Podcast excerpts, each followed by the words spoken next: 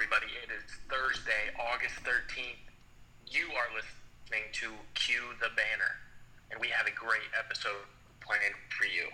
Going right into college, we'll have breaking news. Big Ten postpones their season, and we're going to take a look at all the conferences. We have so much to talk about in college football.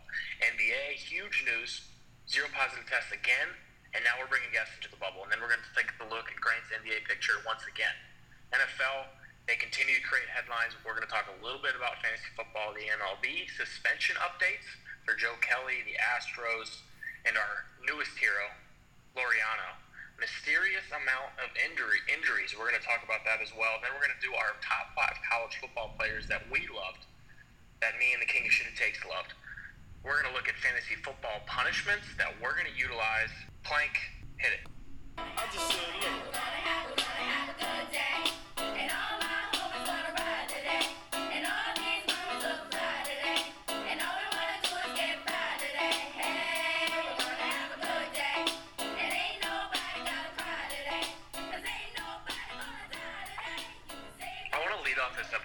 Talking about the fact that you you were in attendance for morning meetings. I was. It, it was tough to be there, but I fought through it and I did it.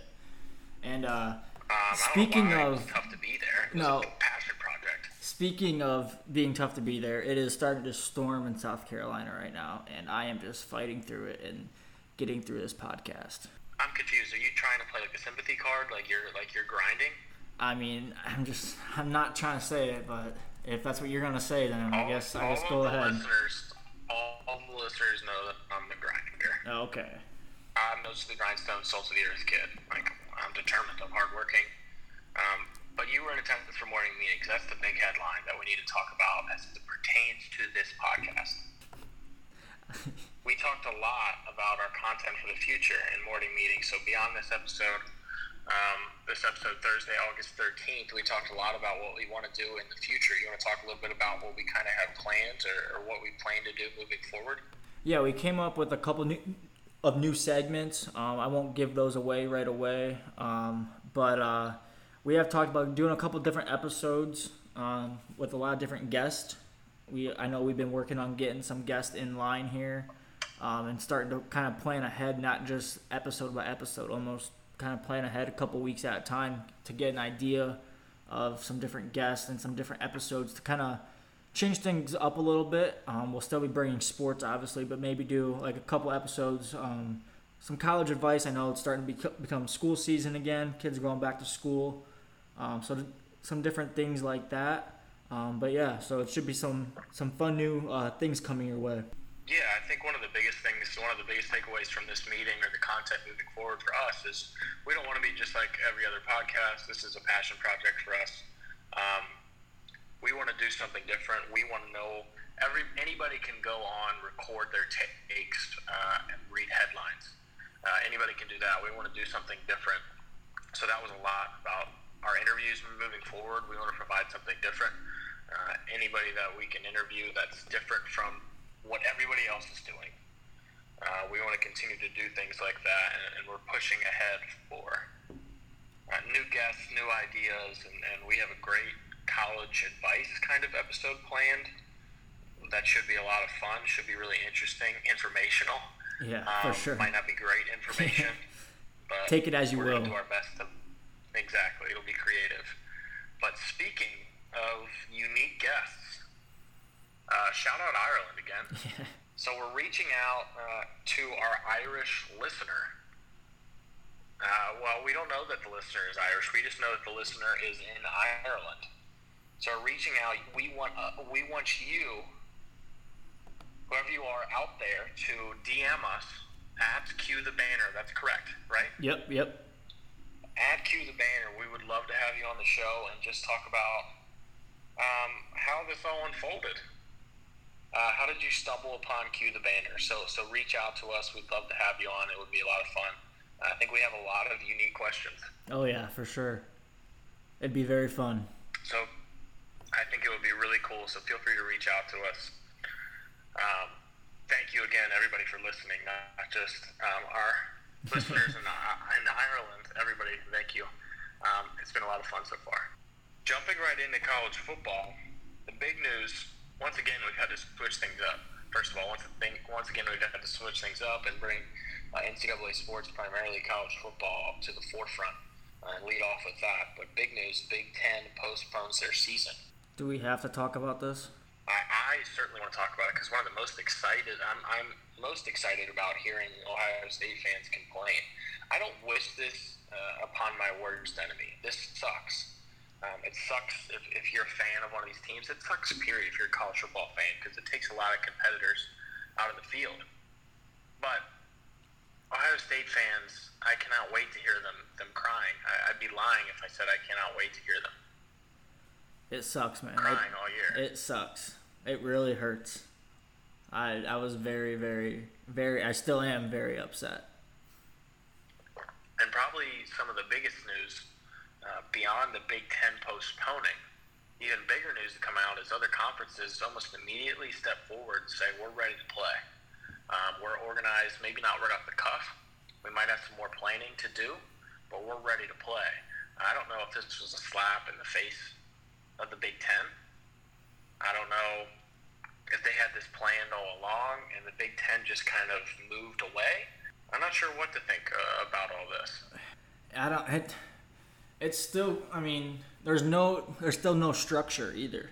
So I think that's the thing that just because nobody knows. I mean, the, the SEC, ACC, Big 12, they all come out and say that they're going to play, but there still isn't much structure from the very top um, as in like the NCAA. So it's still, I mean, are they truly gonna play? I mean, we don't know. It's, I hope they play. I hope there's still at least some football. I mean, as an Ohio State fan, it will suck.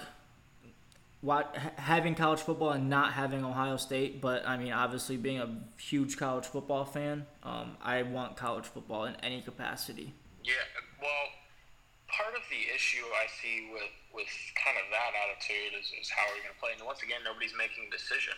Yeah. Nobody wants to step forward and make a decision. And, and the nice part about the Big Ten is at this point, at least these players, the Big Ten, um, the MAC, Mountain West, Pac 12, all postponing, is at least these players know. Right. Uh, at least they kind of have an idea moving forward. And I would venture to say that once the Big Ten had made that announcement, the other conferences step forward and say, we're going to play I would think it's very hard to pull them in the other direction. They have their hearts set on playing. They're going to organize. Uh, they have a lot of experts working on this that say there's potential to play. I mean, it would take a lot of work, and it's going to take some some flexibility, but you can play. Yeah, yeah.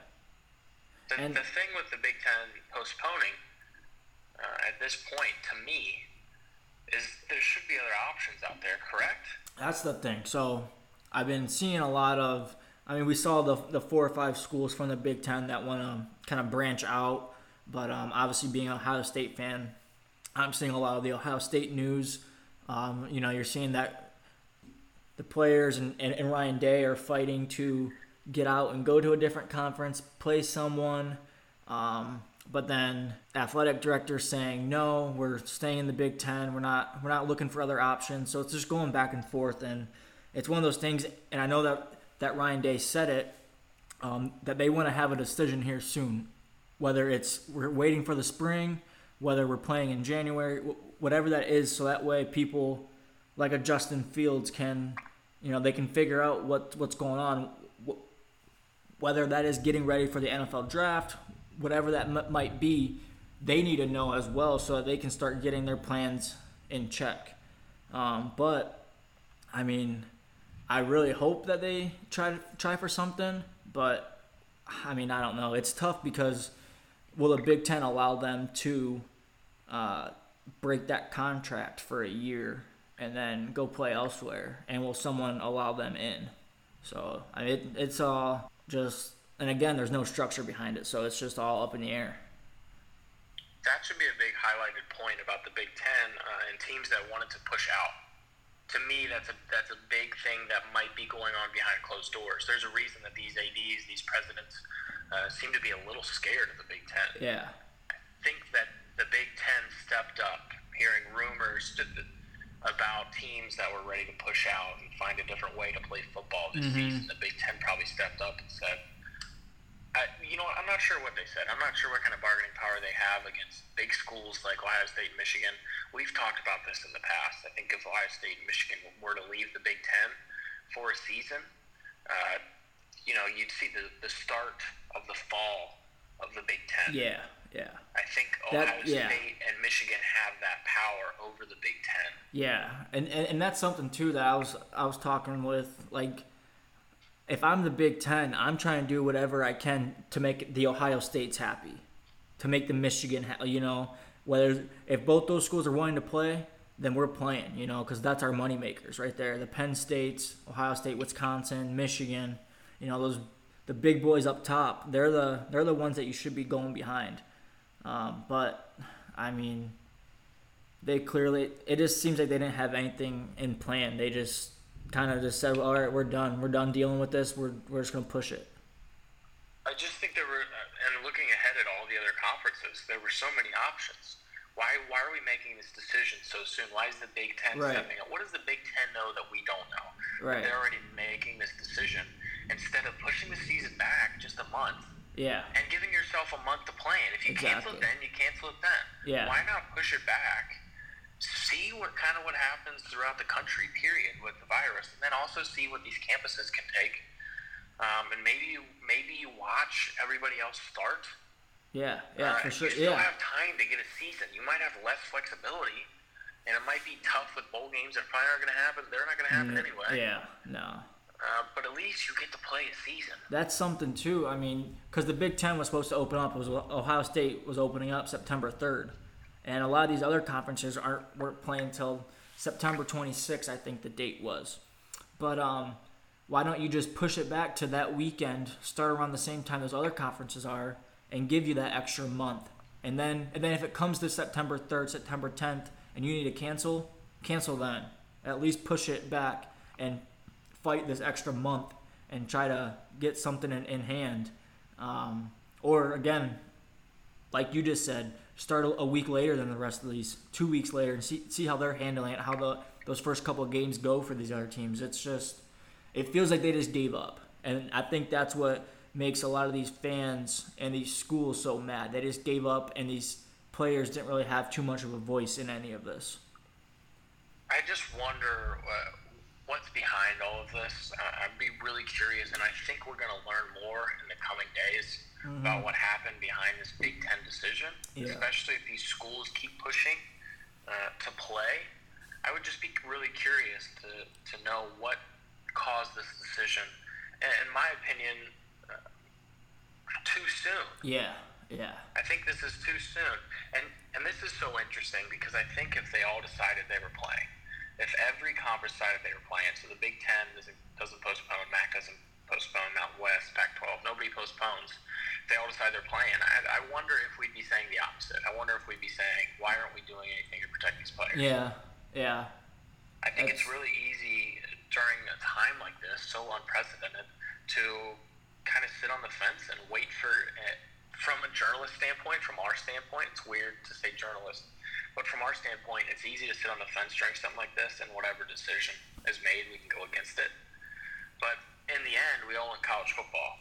Yeah, yeah. That's Yeah, period. I, I at this point, uh, after everything that's gone down, whether or not it was happening, I just want college football, and it might not be as pretty without the Big Ten, Pac-12, uh, even uh, Maction on Tuesday night. oh man, those were some of the best games right there.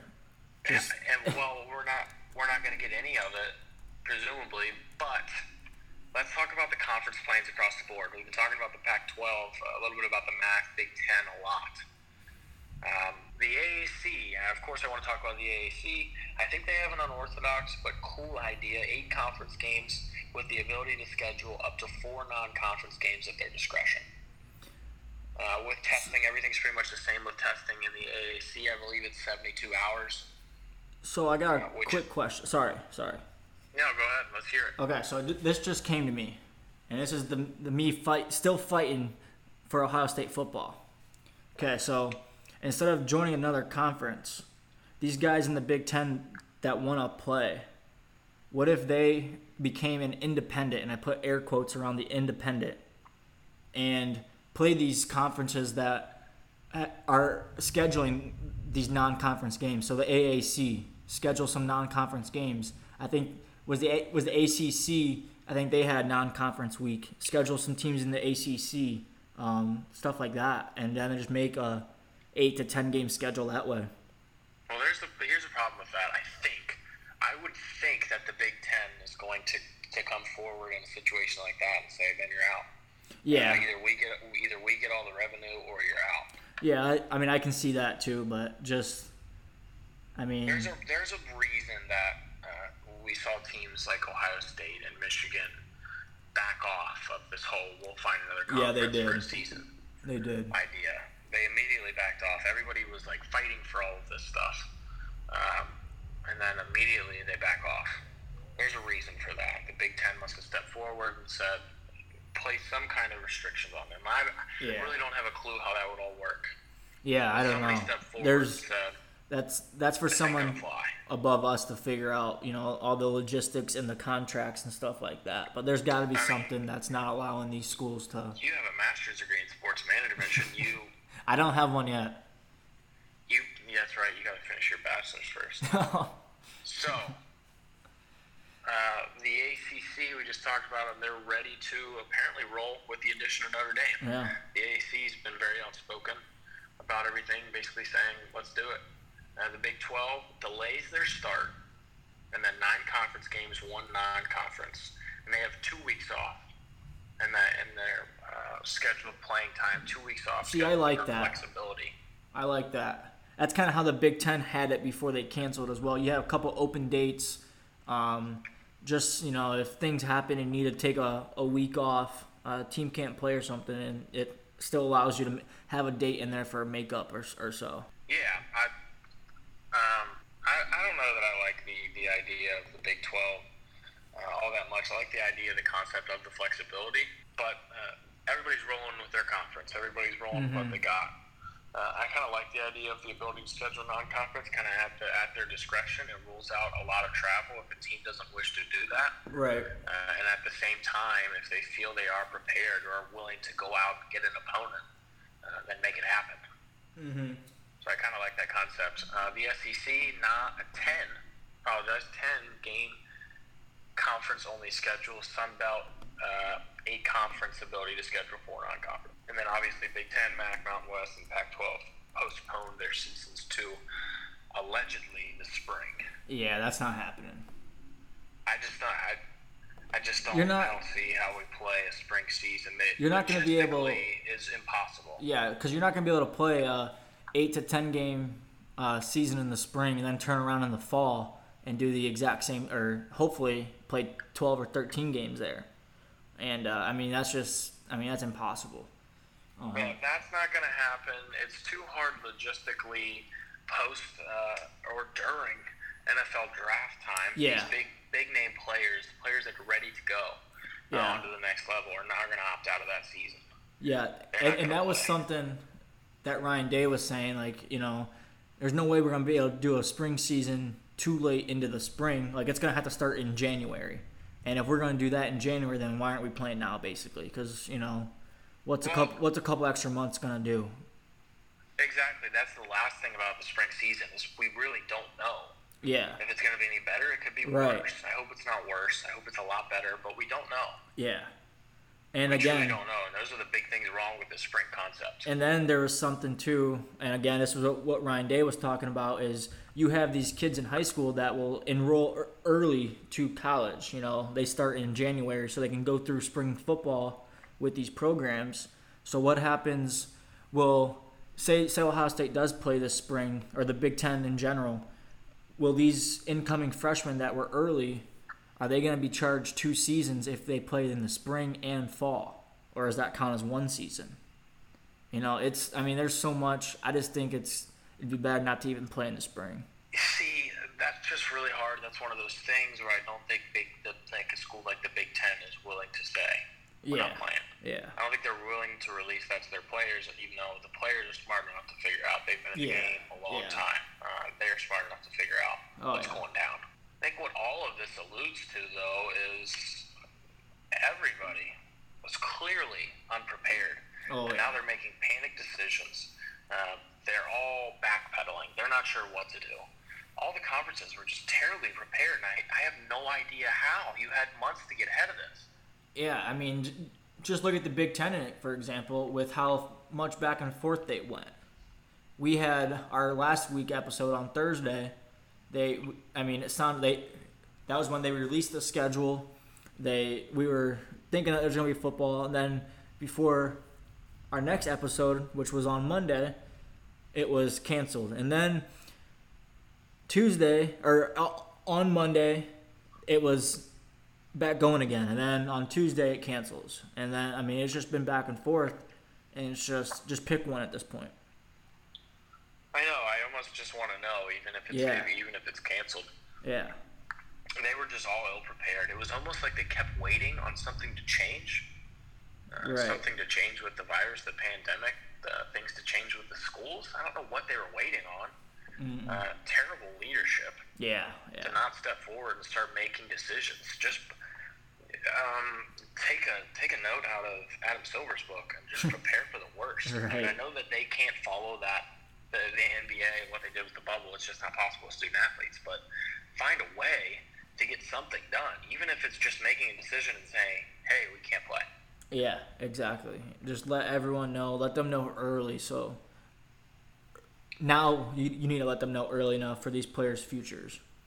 Well, and it, we're we keep talking about the Big Ten and how it could have been.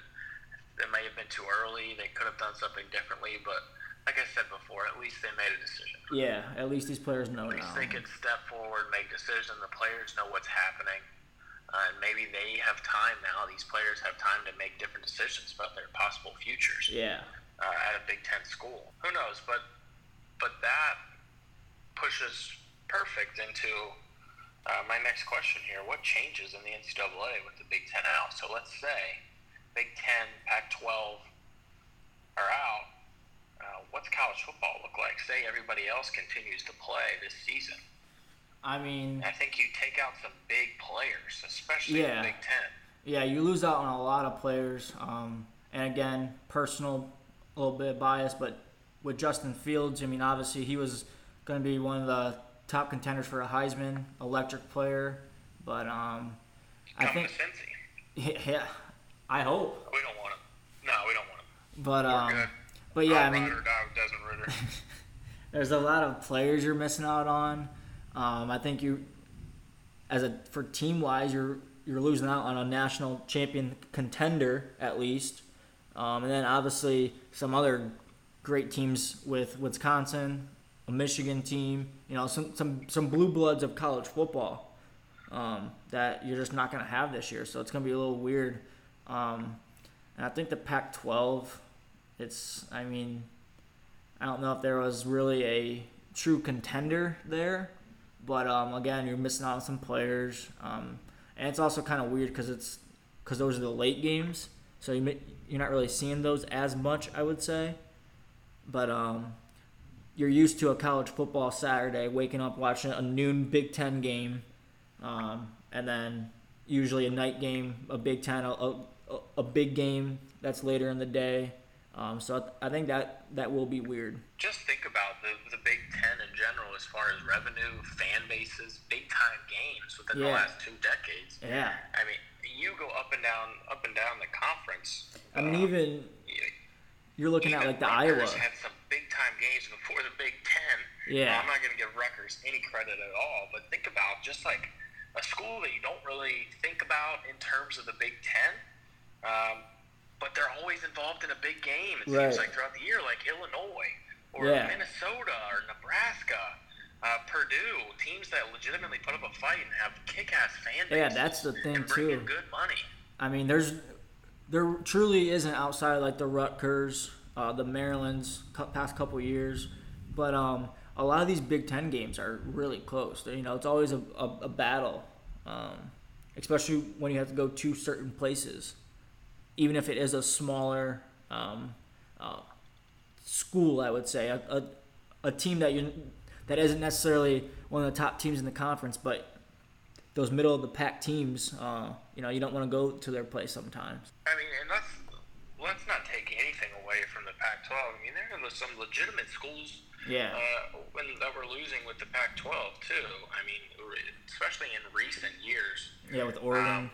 You For have sure. to take, yeah, you have to evaluate Oregon, um, even Oregon State, Stanford, yeah, uh, Washington, Washington, Washington State State, yeah. of recent years.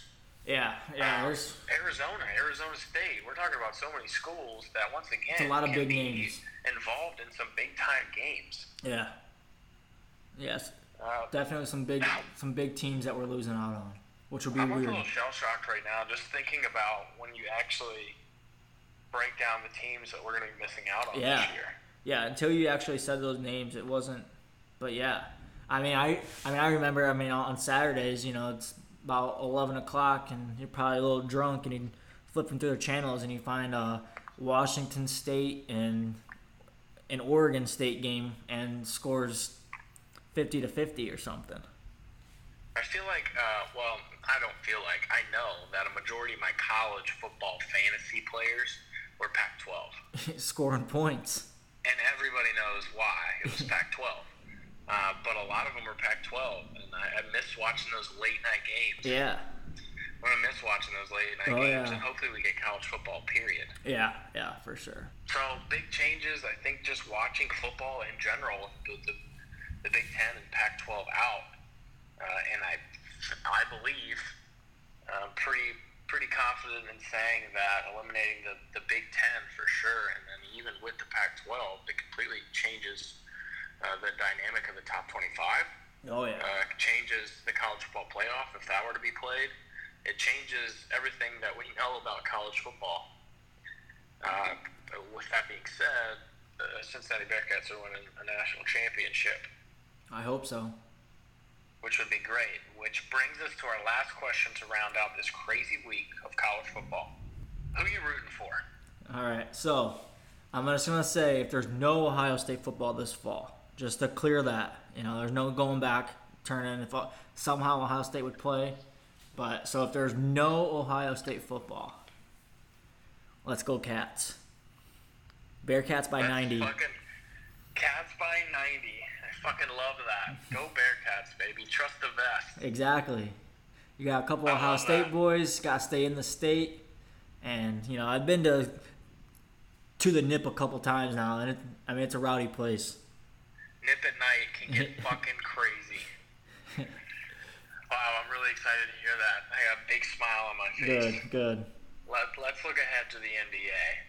Big news out of the NBA. Well, is it really big news at this point? Zero positive tests again. Yeah, that I mean it's not. I, I mean that's just it's kind of the normal now for the for the NBA. It's it, but- well, it's our weekly segment of praising Adam Silver. Adam Yep. Silver, huge listener, big fan of, of the Banner Boys. Adam, you are you're doing a great job, dude. Phenomenal. I've been using the word phenomenal with you each week. Outstanding. I mean, it's it's remarkable what you've done. It really But- is.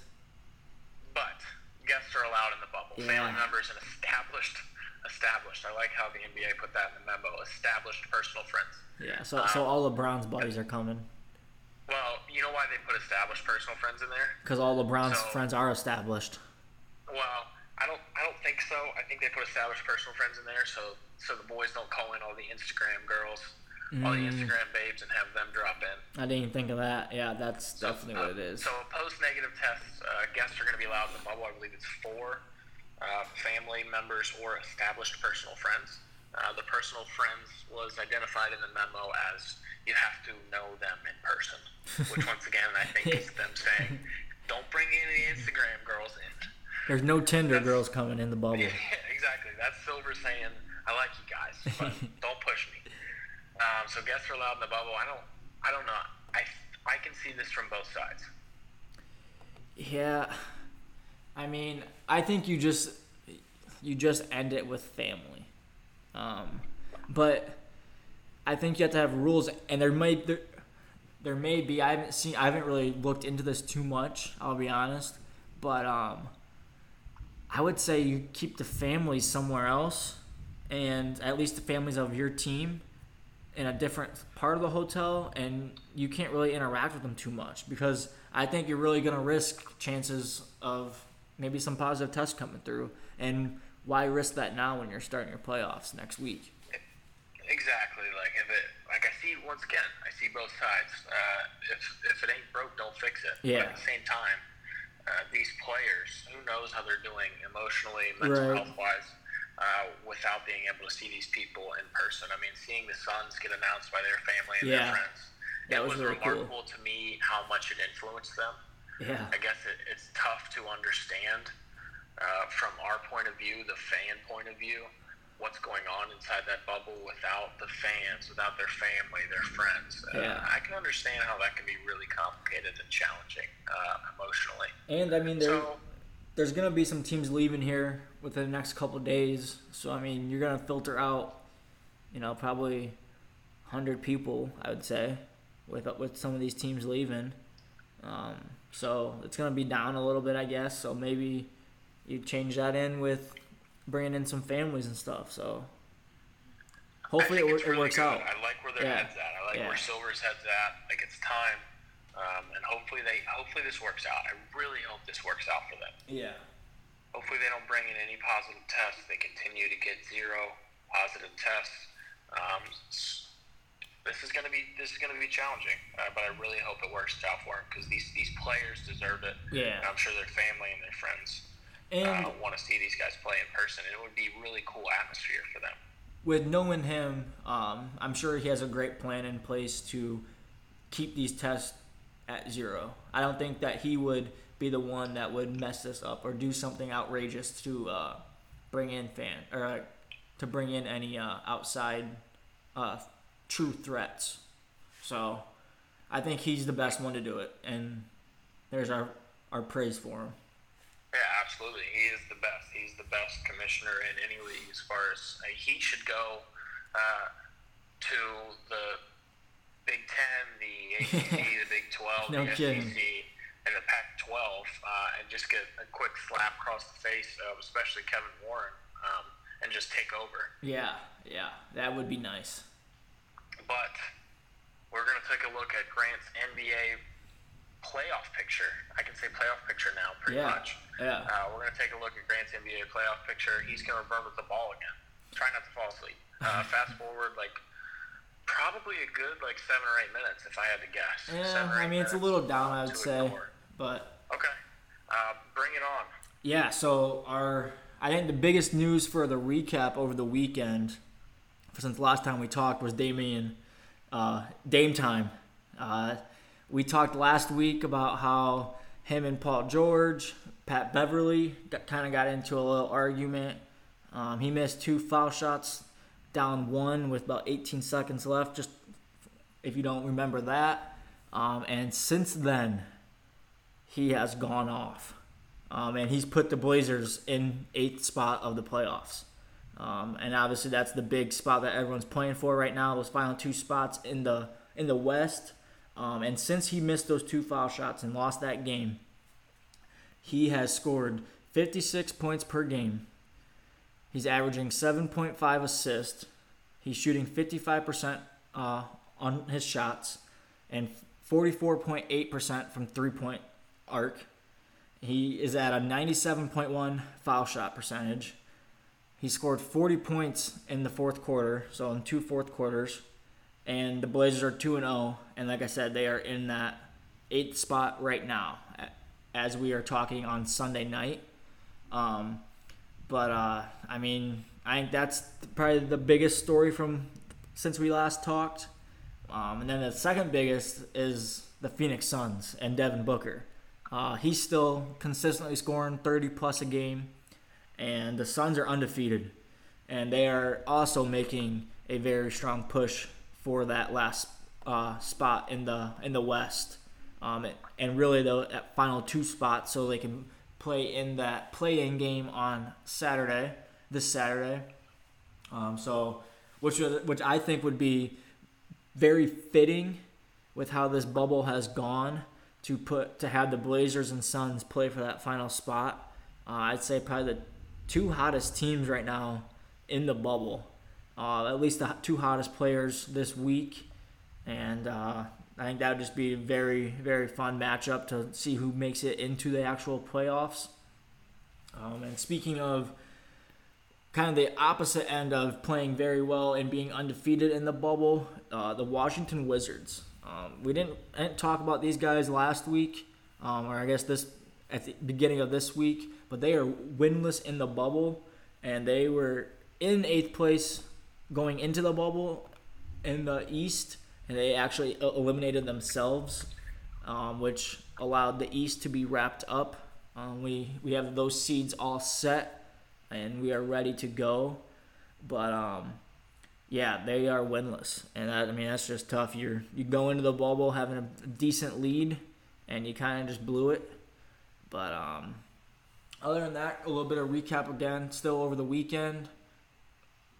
Giannis headbutted a guy last night. Um, actually on uh, Wednesday night, um, he headbutted and got a game suspension, which won't really affect the team. They play one more game, and that's just. I mean, they've already locked up the the top seed in the East, um, so they, it's not really going to affect them too much. A little bit of a break. I'm sure he was probably going to sit anyways because of the playoffs coming up. Rest him a little bit, um, and then the NBA as a whole they are going to be having some all bubble teams, which I thought was cool because we've talked before in previous episodes kind of about how this is almost like an AAU tournament type feel for these players um, and kind of going along with tournament uh, type, having an all tournament or an all bubble team.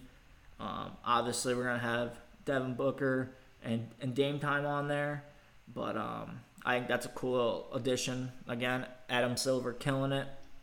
Um, and then there still are some very in- intriguing matchups for these last games that are being played today and tomorrow. Um, so we have there's two matchups that I think are are really interesting, and that is the Mavs and Suns that are going to play today at 4 p.m.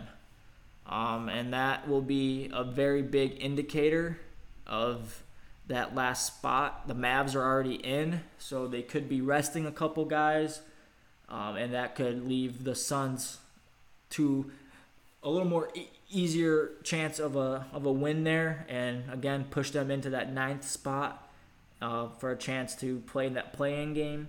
And then the other game will actually follow that game today at 6:30, and that is the Jazz versus the Spurs.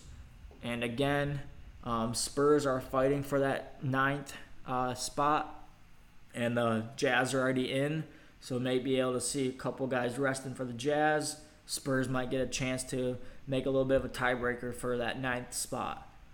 Um, so, so those are the, the games kind of look forward to today.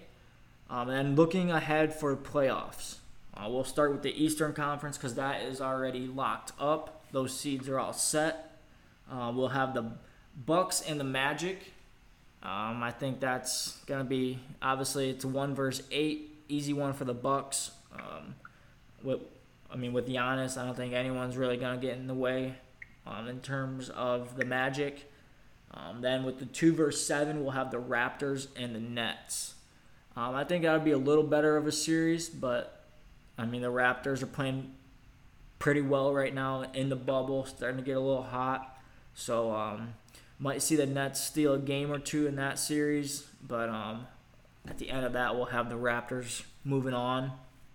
Um, then a, a series that's kind of intriguing for me. Uh, it's three and the six seed with the Celtics and the 76ers. Um, I think a lot of that's going to depend on if Embiid and Simmons can get healthy and play for the 76ers.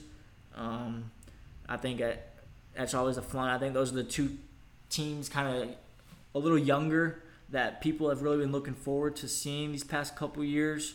Um, and now we get to see them in a playoff matchup. Um, and we all know that the Philly and Boston, kind of the rivalry there. Um, so I think that's a very fun series to look look forward to. Um, and then our final, the four and five. This is going to be the best matchup, maybe of the whole playoffs, uh, with the Heat and the Pacers. Um, I think that they it's a real good matchup. I mean, obviously with being the four and five, they're very close in records. Um, and then the big reason is Jimmy Butler and T.J. Warren. Uh, they hate each other.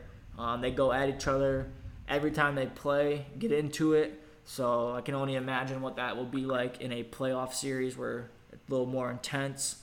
Um, and then obviously, I think they just match up together very well. So I think that's going to be a very fun series to watch. Uh, that might be one of the best series that we'll see in, in the entire playoffs. And then moving into the West, uh, we have the Lakers. Obviously, we found that out couple weeks ago, a week ago, that they were going to be the one seed, and they are obviously awaiting that eight and nine play-in game. Um, I think that's very. The Lakers are going to move on e- either way, but if we see Portland in that, I think that's a pretty fun matchup just because of how well um, they have been playing. Um, same for the Suns. I think the Suns won't match up as well as Portland, but we will. I mean, it'll at least be fun. To Kind of see some hot teams play the Lakers. Um, and then there's actually with the two seed. Um, there's actually a game being played tonight, which is Sunday night, and that's the Clippers versus Denver. The two seed is technically still open. Denver could jump the Clippers, um, take that away from them. Um, so I, I mean, obviously, when you are listening to this, you already know the outcome of that. Um, and then the winner, whoever that is, will be taking on Dallas again. Dallas is kind of hot right now with Luka playing good, but I don't think that they will match up too well with either of those teams. Um, one series that we do have set already is the four and five. Um, that is the Rockets and the Thunder. Um, kind of, you know, with with uh, Westbrook kind of going back. He's with the, uh, the Rockets now, so we'll see how that works. Um, I think that's going to be a fun matchup, um, but I think the Rockets will ultimately run, kind of just run away with that. I'm not sure how well OKC can match up with them and, and run with them with their kind of offense. Um, but other than that, um, playoffs are starting. We got some teams have a game left, some have two, but by Friday we will be wrapped up with the regular season of the NBA, and we'll have the play-in game on Saturday and and potentially Sunday if the nine seed would win. So uh, we got playoffs starting next week, um, and should be very fun. I think these are gonna be some fun playoffs, especially with kind of how the bubble's going on right now. So let's get, let, let's all pause here and uh, give the king of shitty takes a round of applause. Thank you. Uh, that was phenomenal. Does a lot of research uh, with the NBA, and I love the takes. I love listening to it. I had time to go fill up my car with gas, and then got back in time uh, to keep recording. That was awesome, man. I try. I try. And we're all caught up with the NBA. and again, anything else? And again, uh, why don't you, I'm fighting through a storm here in South Carolina, so yeah, it's. Um, I hate that you're creating this storyline for yourself. uh, that's my job. Take a little break. Make sure you finish that beer of yours, um, Grant. We'll talk about the NFL. So, breaking news out of the NFL, pretty much just as we started recording, uh, which is great uh, from for for many different reasons. Number one there's not much coming out of the NFL, so we're uh, digging for headlines just like everybody else in the media. If you go to any, if you're reading anything about the NFL, just chasing headlines, looking for something uh, to write about. But breaking news, as as we were recording, the NFL released its latest COVID testing numbers late Wednesday. So, among the nearly 110,000 NFL players, coaches, and staff members less than half of percent tested positive. There's gonna be football, which is, which is phenomenal. It, but this is this is the big takeaway. Uh, they get to move forward with their testing protocol. Mm-hmm. So if you recall, they had planned to move testing out to every other day if positive results stayed under five percent. Uh, they're obviously way under. For oh, just yeah. players alone, it's just under one percent. I believe it's uh, the numbers around 0.8 percent for That's just awesome. players positive test. This is this is uh, remarkable to me because they're together. There's obviously a little bit of seclusion going mm-hmm. on with position groups, uh, and I think there's a lot of policies in place so they're not constantly in contact with each other. But this is remarkable because I would think that if there's any positive tests, there should be nearly nearly a hundred of them. Yeah. Uh, within the organization, but somehow they're finding a way to control this. And this yeah, this is awesome. This is not not at all what I had expected out of the NFL, but it's happening. Yeah, and I, and I mean, I, I I've seen some teams that are doing kind of the defense practices at this time, offense practices this time. So there has been maybe a little bit of the seclusion part, but um, I mean, this is it's remarkable that their tests are like this. Uh, you know, I, there's going to be football. I, I, mean, unless something drastic changes, there's there's football. Yeah, we're finding a way uh, to make football happen. Yeah. I love I love seeing the the positive test rate be so low across the board for coaches, staff members. We don't want anybody dealing with this, but it's really exciting for football. Uh, and despite the fact that Roger Goodell was way behind on everything that happened, uh, we're getting it done. Yeah. We're gonna play football. It sounds like. Yeah. thank I, goodness for this headline because yeah. there ain't shit to talk about. Yeah, there's uh, there's, nothing, there's not not much has could, changed other than that could, that report, obviously. Exactly, we could go down to the nitty gritty uh, and talk about individual player changes, depth charts. I guess we could talk about um, different things that are going on throughout individual camps. I'm not sure that any of our listeners would be interested in hearing mm-hmm. that. We want to get you the. We talked about this from day one. The important headlines um, the important ones and the ones that we think are worth talking about, the ones that you're going to hear about uh, throughout your day, and hopefully we can give you some good takes. But the NFL, not a lot going on. No, I do have uh, one question for you about. I would love to hear it. So, so we've talked before about these guys that were opting out because because of COVID, obviously. Um, I, I heard this question today, and I think it's actually a pretty good one, and it brings up a little bit of a debate. Um, so the Patriots obviously had a lot of guys opt out. Um, and this is kind of the year that Patriots, everyone's saying, oh, they're having a down year, all that. Who knows? Uh, but my question if Tom Brady is still with the Patriots, he's still the quarterback for the Patriots, do this many guys opt out for the Patriots?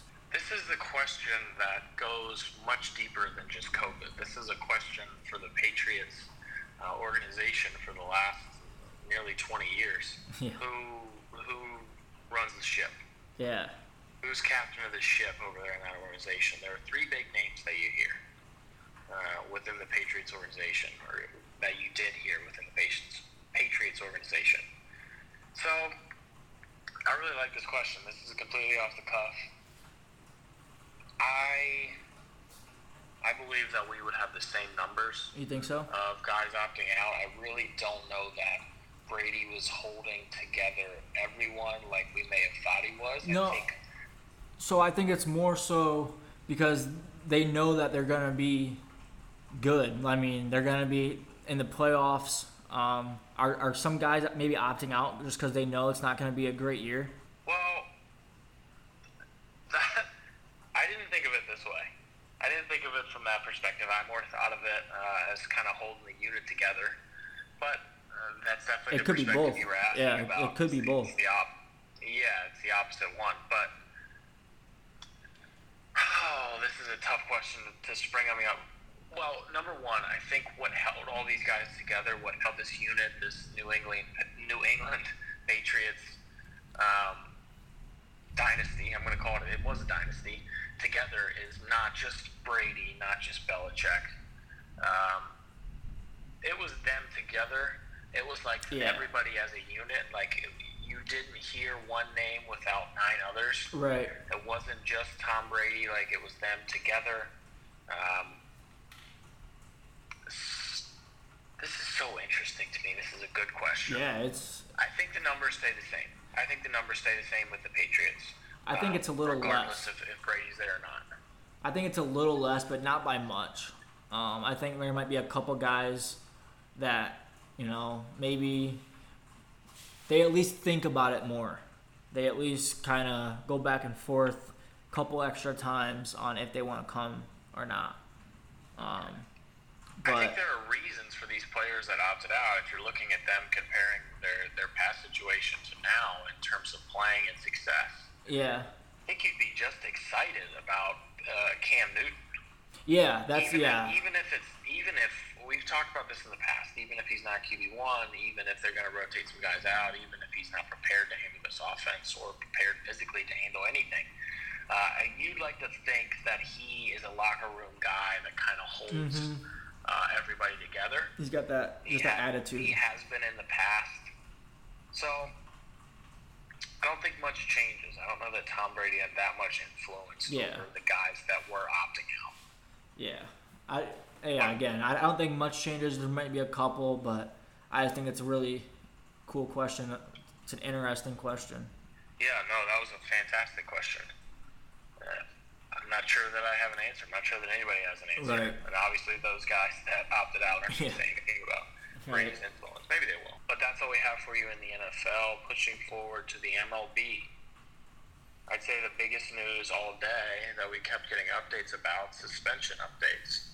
So we talked about Laureano and uh, the A center field, the A center fielder who just ran into the dugout, uh, spikes up, ready to roll, ready to rumble. He gets six games. He gets a suspension. Six games was the final number on that. Am I correct? Yeah, that's the last I saw it. At least Six games. Yeah. Seems like it changed. I saw different numbers I, all day. I did see five at one point.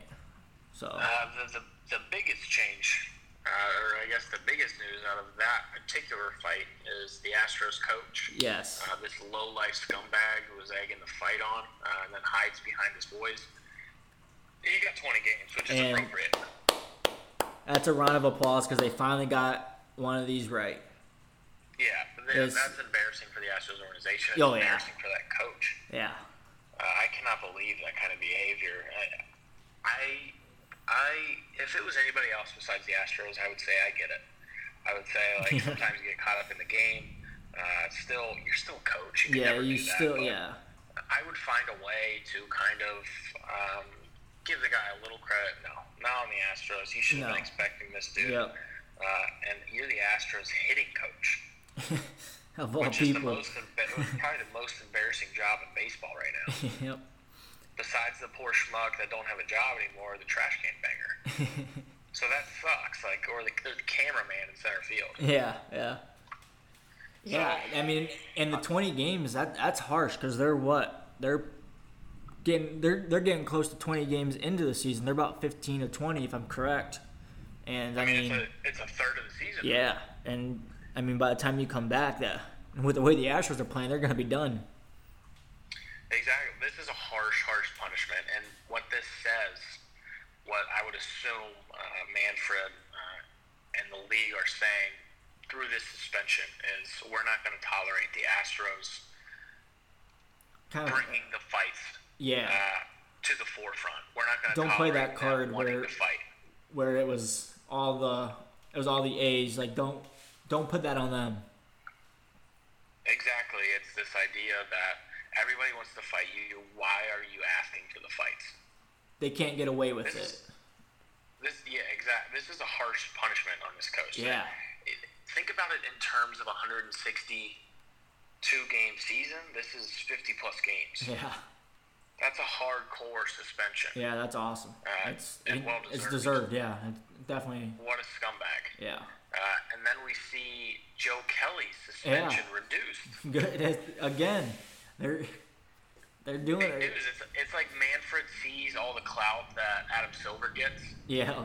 Um, Manfred, another big he listens. Yeah, ours, he listens and hears us praise. he lo- he gets upset that we love Silver so Yeah, much, and we exactly. don't necessarily love him. Exactly. Uh, Manfred, though, if you are listening, we'd love to have you on to discuss this uh, this coach and what went down. I would love to hear what this coach had to say. Seems like a real hothead Yeah, he seems like a uh, to douchebag. be fighting players like that. But uh, Joe Kelly's suspension is reduced, which was awesome. It was awesome to see. Yeah, Uh, he should be good to go now. Am I He's wrong about that, or is gotta- he close? he's got to be. That was like a week ago, right? He's got. Yeah, Yeah, he's got to be back because he got it got reduced to what five games, correct? Yes. Yeah. So so he's got to be back. So good for him. Uh, he's a hero, and he gets off a little easier. Yeah. Good. Good. Perfect. Good. Um, the next thing I want to talk about in the MLB is I could be wrong about this. It could be just because I'm, you know, I'm a big time journalist now. Seems like there's a lot of injuries floating around the MLB. It does. There's, uh, seems like there's a lot of pitchers, but there's just a lot of injuries. Period. I feel like. Yeah, a lot of. I mean, uh, listeners or even the King of Shitty Takes, tell me if I'm wrong, but No, I think there is, and it's it. I mean, it, it is a lot of, of pitchers too. they and I think the pitching uh, it takes a long time for these guys to get, um, you know, rolling. Right. Uh, get things going. They're used to a month of There's a- spring training. there's a reason that these pitchers are coming down with some, some injuries. Um, a lot of them, from what I see, are mobility issues. I've seen. I feel like I've seen a lot more mobility issues Coming off the than I have mound in years past. Yeah, yeah, Um, people, people that are struggling with, uh, you know, groin issues. I, I feel like I'm seeing a lot of this. Hmm. yeah. It's and I mean it sucks because with already having people not playing because of COVID reasons, um, you, some teams are losing out on their top players, and it. I mean, in a shortened season like this, I mean we've said this before. It you know you want everyone in there for those full sixty games. I think it's really challenging for these guys to get going. Not only was everything hastily scrambled together, Right. uh, the summer leagues uh, didn't seem like these guys had enough time. They definitely didn't have nearly as much time as they normally do. So we're seeing the kinks kind of worked out live here.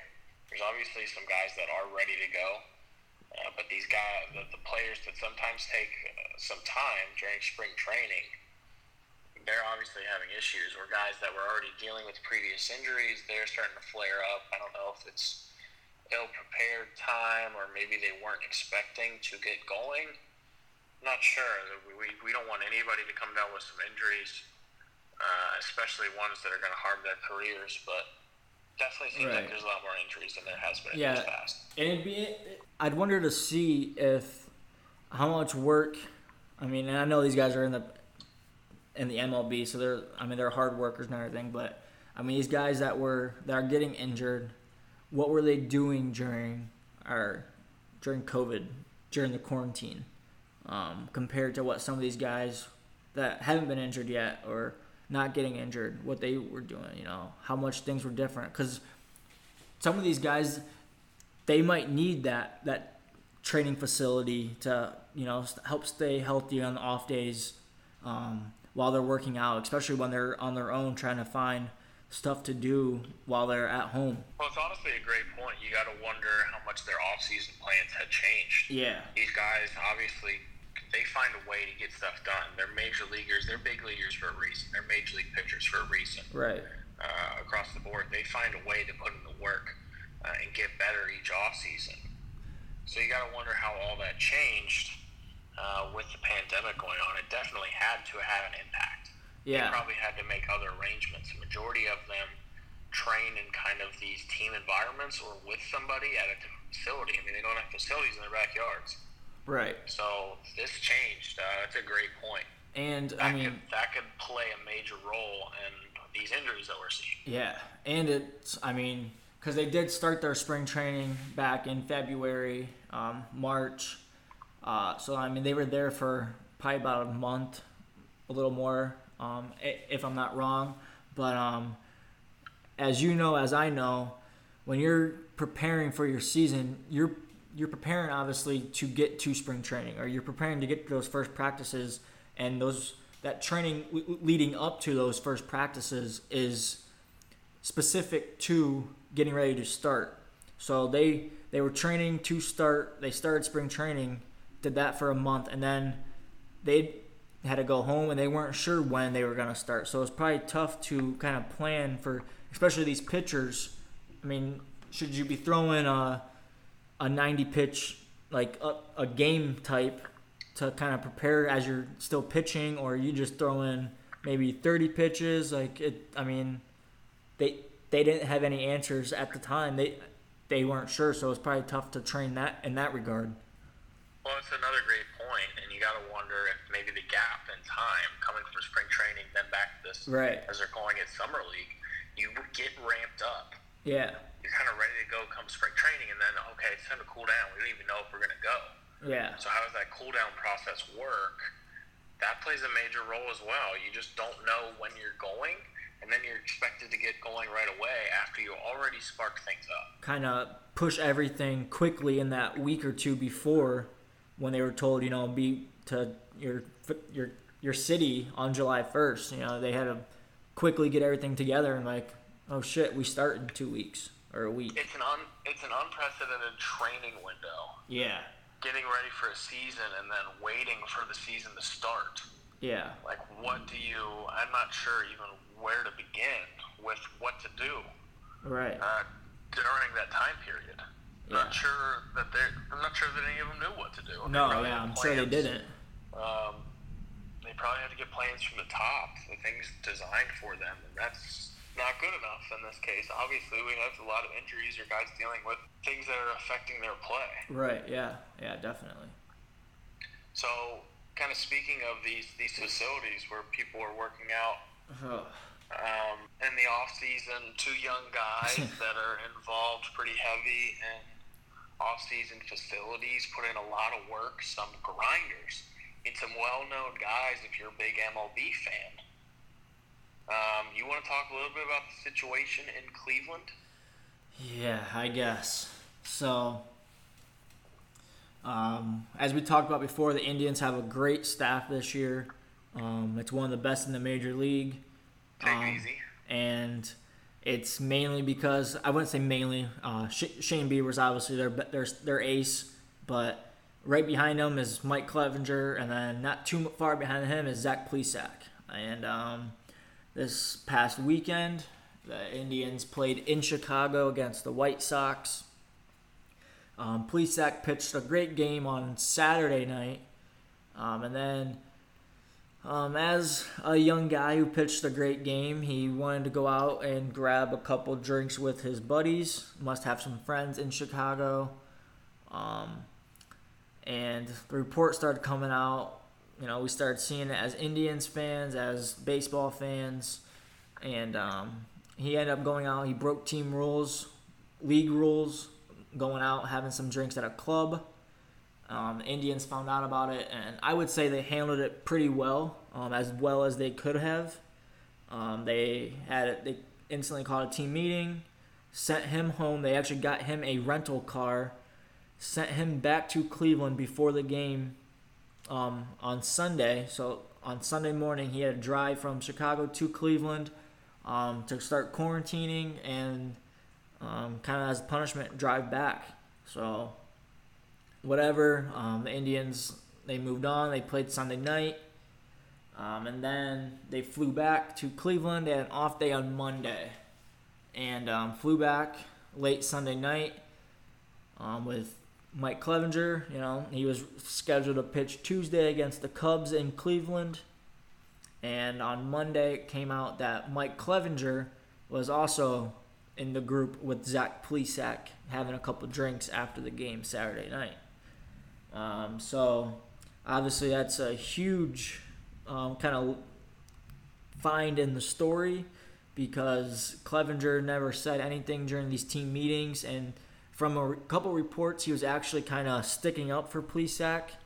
Um, kind of saying, I'm not 100% sure, but kind of saying, you know, it's not a huge deal. He, he shouldn't be punished this bad. Um, and then finds out he flew home. He had not only stayed with the team for Sunday, flew home with the team Sunday night, and then Monday morning was found out, and he was uh, sent home to start his quarantine period. Um, and um, the Indians, they have not been very happy with this. The rest of the players on the team, uh, management, owners, all that, um, not very happy with these two, especially Clevinger in this situation. Um, but I know they've had a couple team meetings so far, and um, they've they started to play well against Chicago, and now when they're they're actually playing the Cubs now, and they've actually been playing pretty bad these past two days. Um, and I know a couple players they came out and they said they they weren't blaming it on that on what happened, but they were saying that it's a very big distraction, which it, it obviously is for a team. There was a lot said in that clubhouse. Yeah. th- there was a lot a lot of comments that came out of a lot of big names for Cleveland that are basically um, saying this is a major problem. This is embarrassing for our organization. Yeah. These guys know what they did. It's a, it's, it's affecting uh, our trust levels for these guys, for these two individuals. Uh, and my biggest question is, uh, what did Clevinger say and do? What did I mean? If you go out with the guy, you see him get sent home. Yeah. In that in that team meeting, are you standing up and you're like, "Hey guys, it's not that big of a deal, right? Right. It's not a Yeah. big deal." And they're, you know, they're like, "Would you fucking go out with him, bud?" And obviously he did. And then what are you hiding on the plane? Yeah. You're like, "Damn, I don't want to drive my I don't want to drive a rental car back." So I'm not going to say a word. And then what goes down when you find out? I think Clevinger's um, I would say he's. punishment should be worse than Yeah. Plesac. Yeah. I think so as well. Because he had to have lied about it Yeah. or hid it. If you saw your buddy go down for the same thing you were doing, you're like, well, I'm not going to step forward now. I'm not going to be a man about it. Uh, and I think that's exactly what this clubhouse is trying to say. We don't trust these guys. Yeah. Yeah. Um, Definitely. not only did they break the rules, and I'm sure Plesac and Clevinger both had to go around a significant amount of barriers to go out. yeah. So this was an orchestrated thing. They they go out and to um, find a way around all these protocols and break the rules. That's a major thing in a clubhouse. That I mean, that really affects your team chemistry, especially with two major players, uh, and two, and not just that, not that, not that, that they're great pitchers. Um, if you watch these two throw, even if you just watch them interacting in the dugout, they're very clearly uh, leaders in the energy that they bring. Yeah. Yeah. They're Clevinger definitely some good clubhouse are Two guys. high energy guys. Yeah. Yeah. Team kind of Um, feeds off them. And you cannot take away the fact that they're going to give you two quality starts. Mm-hmm. Uh, two quality starts every couple days. Yeah. Um, and both of them kind of s- stars um, that are rising. They're- They're, they're very good. They're solid pitchers. Uh, but they're going to continue to get better. That's the biggest thing. Now you just kind of ruin your reputation within an organization. Yeah. Yeah. Um, so we've kind of been around. We've been around baseball our, our whole lives. We've been in some some bigger clubhouses, bigger uh, dugouts than most, I would say. Um, you know, a guy goes out on a Friday before a game on Saturday, or you know, you got early morning workouts or something. You got you got a, a teammate drinking. Um, you know, how do we handle it? it's just it's something too um, when we kind of were seeing it early in our careers it was kind of like you know we didn't have that voice yet i don't think. Um, but then when we did start getting that voice and you still see people doing it it's it's frustrating because you're getting up and you're grinding you know you're taking care of your body the best you can. I mean granted it wasn't like we were in the mlb um, a high division one division two but um, you know it's you're still grinding you're still working towards a common goal and when you got people that are not on board with that and they're just going to hold you back it, it's frustrating There's a distrust. There's a level of yeah distrust. yeah uh, and you're not necessarily outspoken about it. Uh, nobody is really talking about it out loud, mm-hmm. but you all in the back of your minds are thinking it. It's like we are not going to do this. Um, they should not be doing this. It's disrespectful to us. It's disrespectful to the organization. It's disrespectful to our coaches that you're not giving everything that you got. Um, you clearly set yourself up for failure among your teammates yeah uh, in this situation. yep Uh, the guys don't trust you, and then all of a sudden you got guys talking behind other guys' backs. Uh, it's no good. It's terrible for a clubhouse environment, especially a team like Cleveland that in years past takes a second to get things going. yeah Once they get and going, they are right now rock solid. yeah you know we talked about this in the past. The 60 game sprint. Cleveland needs to get on the roll early. It Yeah. seemed like they were starting to. Yeah, they just started kind of because they. Just- I mean, they've been struggling. Um, started to get a little hot there in the White Sox series, and then now they past two nights they've they've they've struggled. It takes a situation like this to disrupt Yeah. um, ground gained in a 60 game sprint. And like my thing, Uh, and let's let's not ignore the fact that taking away these guys' starts uh, could seriously have an impact on a season because you're talking about taking away quality starts yeah, out of pitchers that uh, more than likely are getting you some wins. yeah, at and least putting you going to in a to position. 60 game season that's going to be likely within three games Yeah, of the playoffs, make or break. and they're gonna miss a start or two each. So there's three or four games, two two to four games. This is a situation that we're going to that we're to continue to hear about with comments uh, from players. They're all going to be asked about. it. They're all going to make their comments, and a lot of them already have. And it's very clear uh, that one, they don't trust these guys. Two, they're not going to tolerate it. Um, and with that, we talked about this in Monday's episode. I think it's great that Cleveland stepped forward and they're setting the tone, saying Yeah. we are not going to tolerate this like They're St. definitely- yeah. Miami did. Yeah, they're definitely, you know, taking care of it the right way. this is not something that they had to hand down punishments from the top Yeah, for necessarily. It could have been a slap on the wrist, but uh, they're taking And- care of it and setting the tone, which is a big deal. I just don't get, you know. I mean, he had a great start Saturday night, so I understand wanting to have a couple beers, but why couldn't you just go get a 12 pack and go sit in your room with Clevinger or something? You know, why couldn't? Why'd you have to go out? I, I, I don't I don't get that. There's something going on. There's there's got to be more to it. Um, maybe it sounds like they kind of had these plans beforehand. Yeah, and it's probably those two are the ones that know, and Yeah, exactly. And I don't know that we'll ever really learn too much about that specific specific situation. yeah, But uh, nevertheless, those punishments were handed down, and we talked about how we're going to handle it. Um, I have, I'm, I'm looking forward to these comments coming out of Cleveland's clubhouse uh, for the next coming couple days, and then obviously to see how Clevinger and Plesac both respond. This is going to impact their careers. Uh, it could potentially impact their careers in Cleveland yeah, yeah, with the organization. You, you, you lose a reputation there. Uh, but with positive tests, um, in St. Louis, we don't have to talk about it anymore. they're they're doing it. No, no positive tests in St. Louis, which is great to hear for that organization, despite the fact that they handled everything horribly. that was brutal. I mean, it was a brutal display of how to handle an outbreak, how to handle COVID, how to handle a protocol. Uh, but no positive tests. Good for them. Yeah, um, I mean it's good to see. Hopefully, we can start seeing them play some baseball and continue to play baseball, not just for Yeah. a series.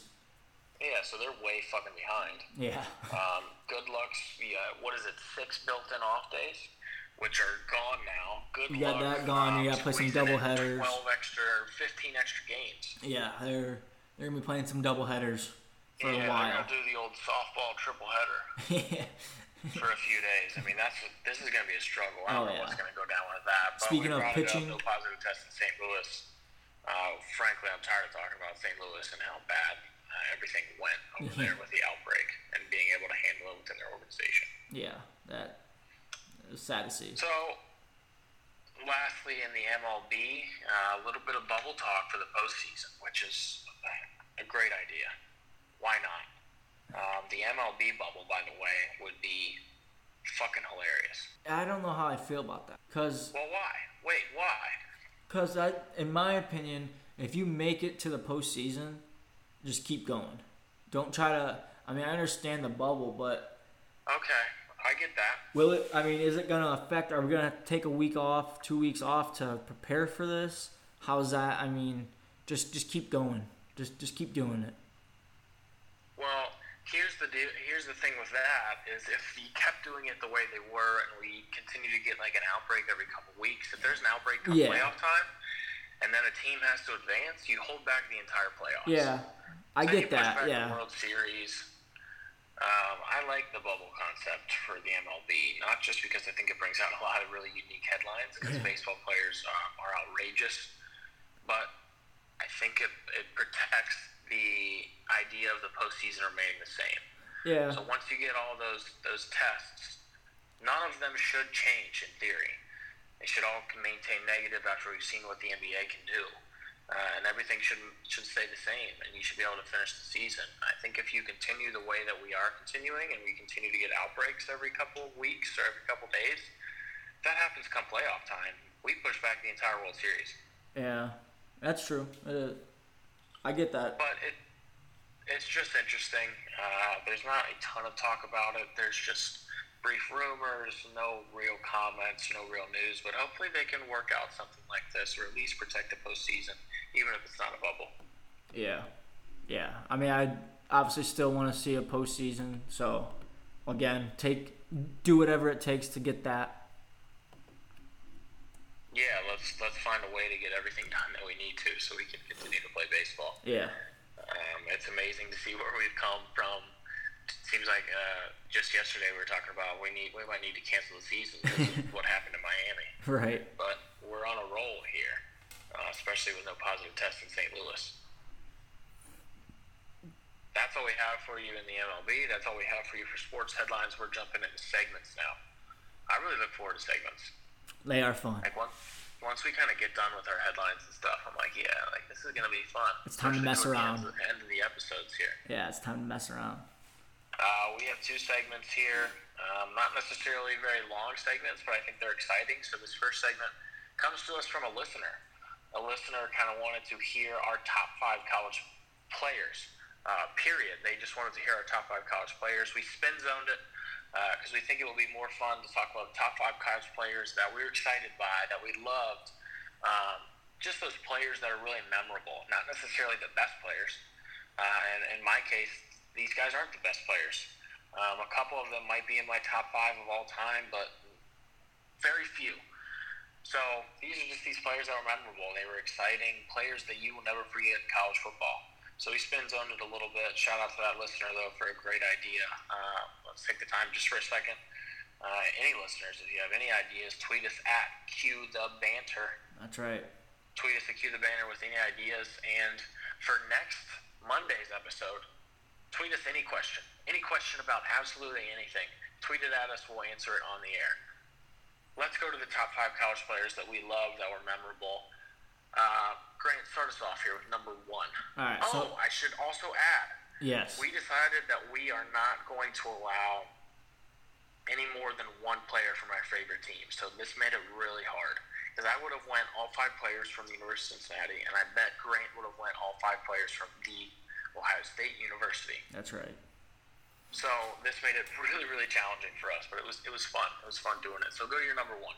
All right. So my number one's probably my favorite college football player of all time. Um, he was Wow. just so electric to watch, and he's not even he didn't even play for Ohio State, and that is Johnny Manziel. I knew that was coming. He was one of my favorites. I was huge.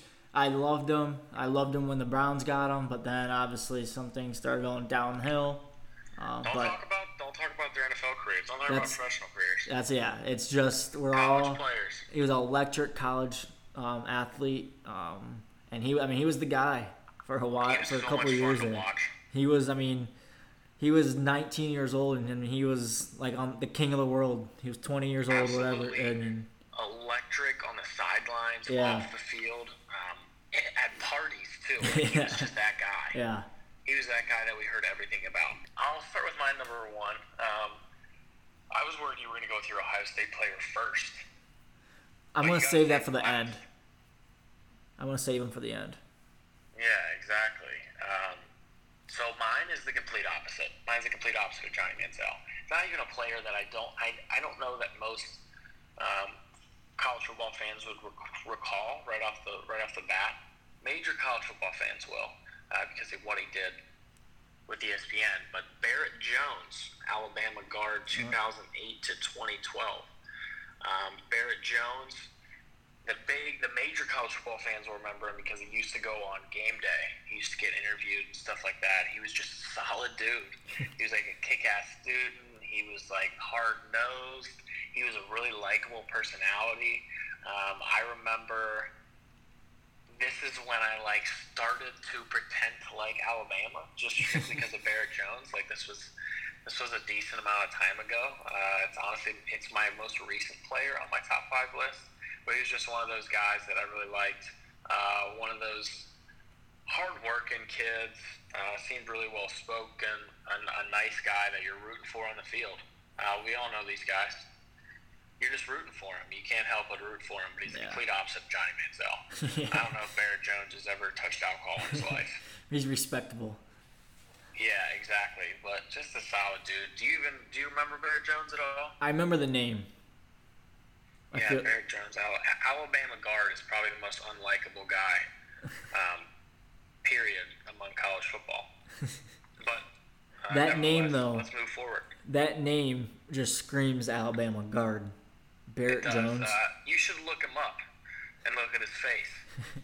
I think I can already um, picture what he looks like. Yeah, he looks like Shrek as a person. That's Remember when Shrek becomes a man? Yeah, that's Barrett Jones. I'm looking him up right now. But Yeah, you got to take a peek at that. Number two for that's, that's exactly what I was expecting. I was expecting a little darker hair, but yes, that's that's who.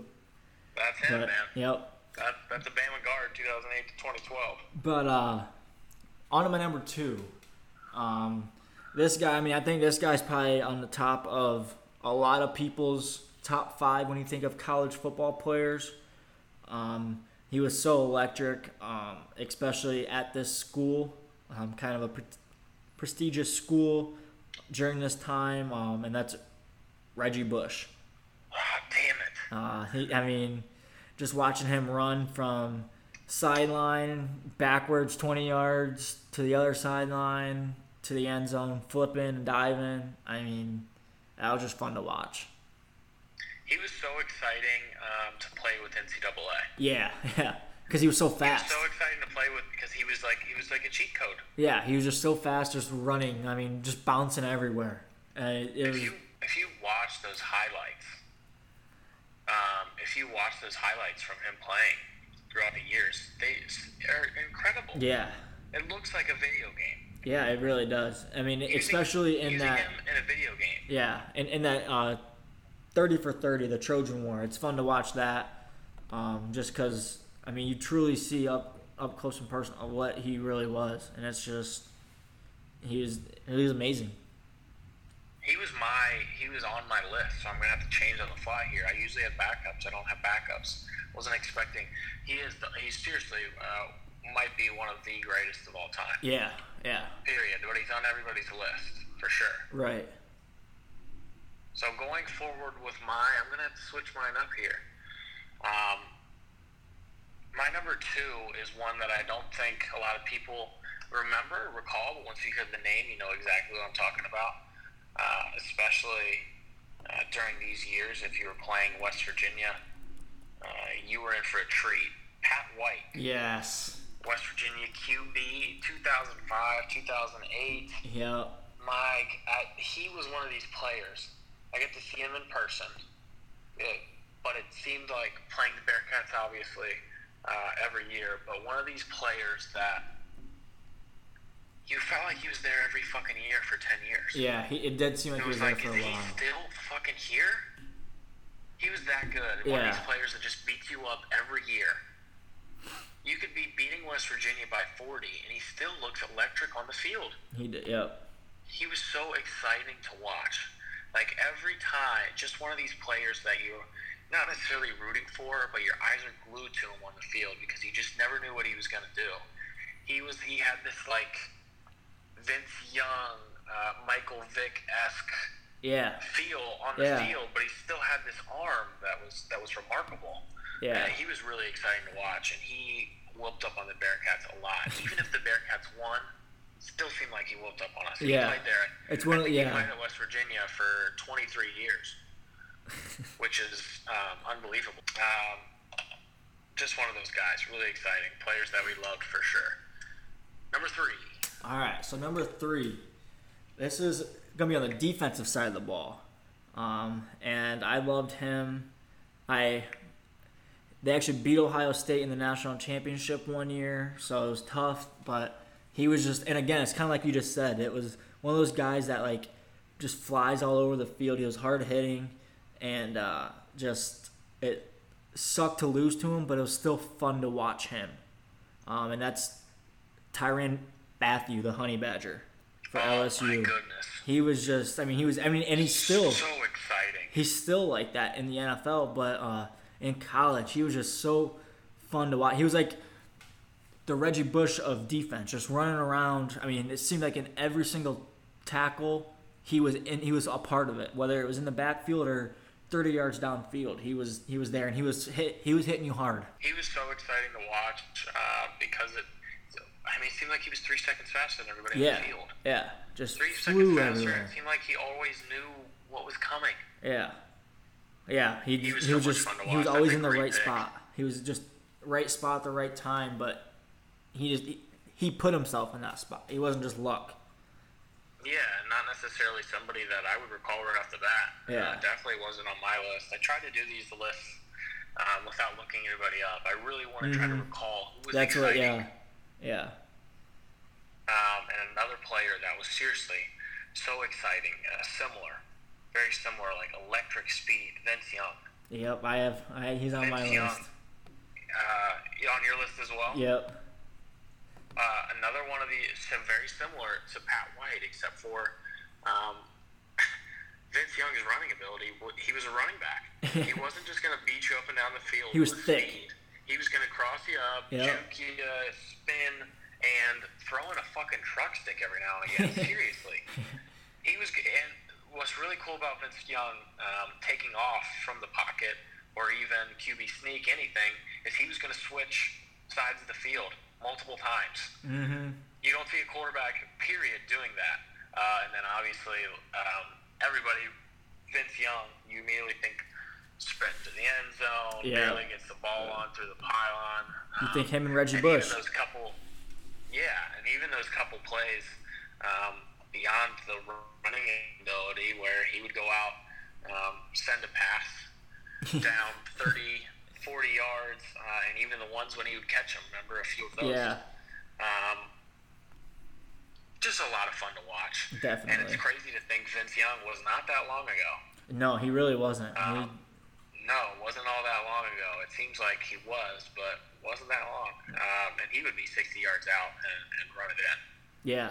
Yeah. He was he was a lot of fun to watch.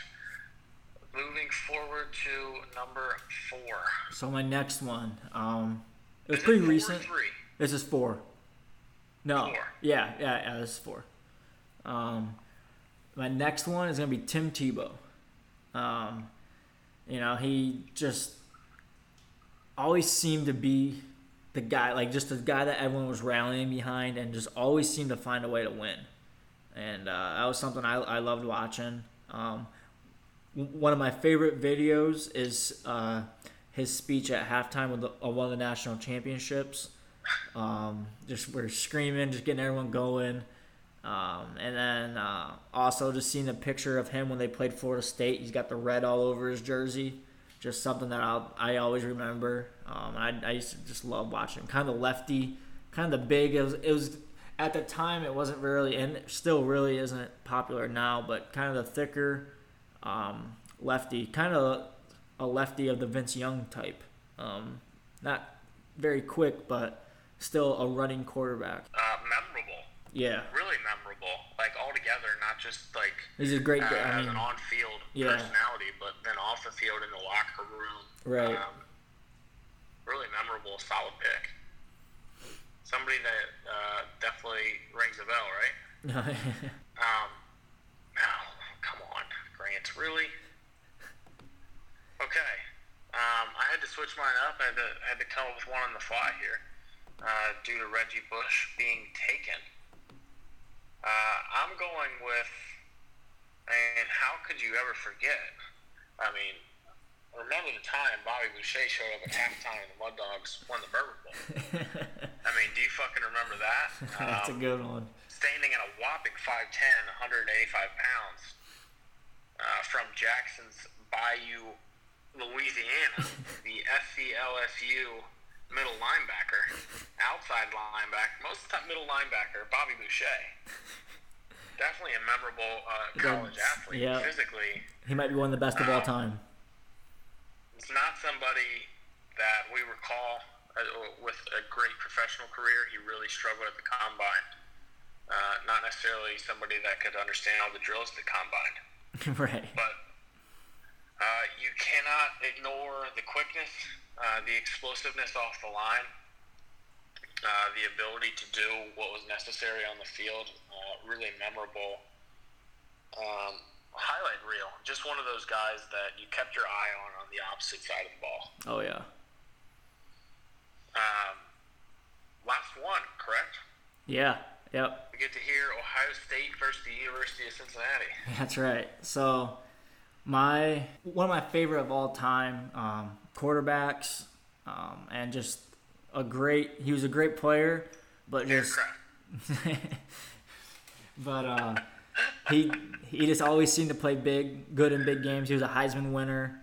Um, just someone that I loved, and it was kind of around the time where um, I was old enough. I, I was a little older, but you know, you start really getting into to the Michigan uh, game a little bit more. You kind of start understanding things more, and that's Troy Smith. Um, he was a dual threat quarterback, but I, I mean, I just loved him. Um, he seemed to always bring the Buckeyes back if they were down. Um, just fun to watch. Wow, that's really taking it back. Yeah, and again, like like, like, like I said, that's kind of when you really started kind of just understanding, um, like like falling in love with the game, I would say, and kind of really caring about watching the games instead of just just running around outside or something. It's not even that it was that long ago. It's No, that it- Ohio State has had so many great quarterbacks Right. that it seems like Smith was so long ago. Yeah. Yeah. Uh, what year did he win the Heisman? 2004, 2005? It might have been six. I, I want to say. I, I think so because that's when they lost to LSU that's in the not- Honey Badger in the Uh, national That's championship. not too long ago, but No. uh, it just really feels like it was because there's so many great quarterbacks. But Yeah. Troy Smith's one of those guys, even as an Ohio State hater, hater being that young, I was like bred to be anti anti Ohio State. It's just a name you remember. Yeah. Yeah. Uh, not necessarily any play that I recall or anything like that, but that was a great pick. Yeah. I Um, my player was a lot better uh, and on the other side of the ball. This is a player that nobody's going to know. Um, seriously, nobody's going to know who this is. But he was my favorite player. I actually got, um, humble brag, I got the Orange Bowl edition jersey of this player, the official jersey. Uh, this was right after uh, I caught the cancer. Right after I caught the cancer and beat the shit out of that. A rookie Nakamura the University of Cincinnati safety from 2005 2008. This dude was a black belt. Um, on the field, he looked like he was about five five. I know that name, but I don't know if I know it because of you. Uh, probably. I, I mentioned him a lot. Seriously, the smallest dude on the field, wreck your shit. Uh, number 13, that jersey was incredible to wear because everybody knew who he was at the time. Uh, really exciting, not to mention his professional career, kind of an exciting professional career, and, and continues to battle with the NFL over concussion protocol, which is really cool. But Haruki Nakamura is my most memorable player at UC. Do you think I was going with Tony Pike? I was gonna say that, um, but I do remember that name. Now that you say it, um, I'm sure it's from you talking about him. Yeah, Haruki Nakamura, uh, all-time favorite UC player. I was sure. gonna say P- Pike or Binns. Yeah, um, Pike to Binns. Binns is going to be the name of my dog. You remember that? Yeah. That would have been um, embarrassing. I got Pike to Binns. My I got two Pike to Binns bobbleheads just staring at me here. School record, 12 wins, BCS bowl appearance, Big East champs. No big deal. All back to back. Perfect season in 2009. Not a Humble. big deal. Humble. But yeah, um, let's look ahead to our final segment of this episode: fantasy football. Uh, we don't have anything to talk about with fantasy football, but we're just kind of going to announce that me and the King Shitty Takes will be facing off in college and NFL fantasy football 1v1 all season. But the big announcement for this segment is our punishments. We are each going to list our two punishments, and then we're going to kind of decide on them. Maybe we'll do both of them. I kind of like both of them. So whoever wins at the end. Um, how are we going to do this with splitting it, college and NFL? Let's do your first punishment is college, second punishment is NFL. So if you win both, you don't have to do either. But if you win college, lose NFL, you got to do the second punishment. Okay. So I've only thought of one so far. I couldn't think of a good, a great one that I, that I wanted to go with. So I have one so far. I will have another by next. me by surprise. Yeah. Well, I'll try to have another by next episode for sure. Oh, so you're ill prepared once again. no, I just couldn't think of too many good ones. I think mine are excellent. So, Let's hear it. number one for me, college. This is my college punishment. If I beat you, uh, you have to carry this out. I would like for you to take the ACT.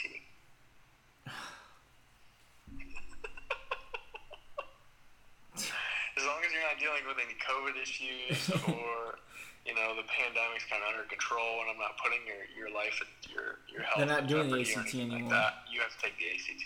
Dude, Uh, know- I you know how many better things I- me. you know how many better things I could be doing on a Saturday morning? No, I don't. No, I don't. Um, but yeah, I take the ACT. You're lucky I'm not making you get a score of some kind. Would that be brutal? I don't really care. You're lucky. Um, what's your number one? You got big things to top here. You're gonna love it.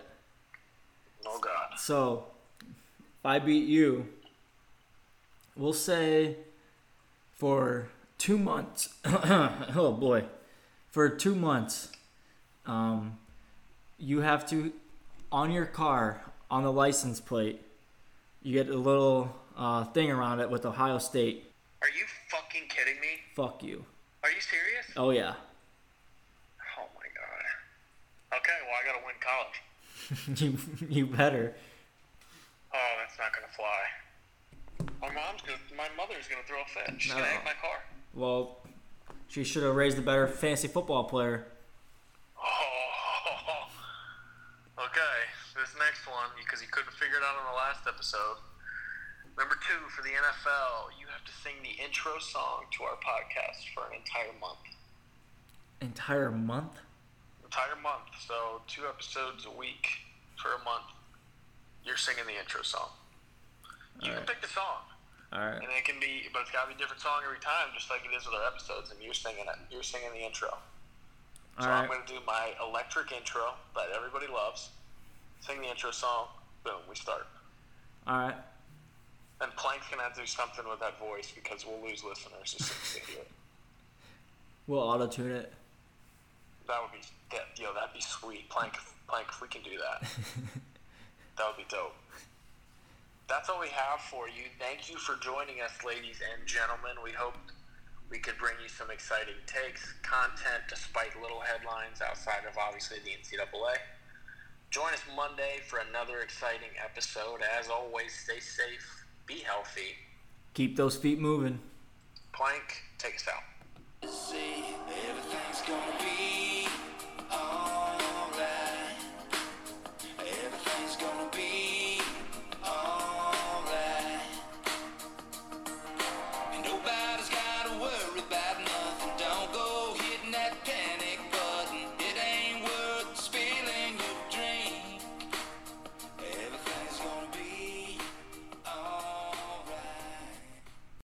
Can you hear me now? I can hear you. Okay. Dude, stop. I really, half the time I can't hear you. I don't know what's going on, but let's fucking get this thing going.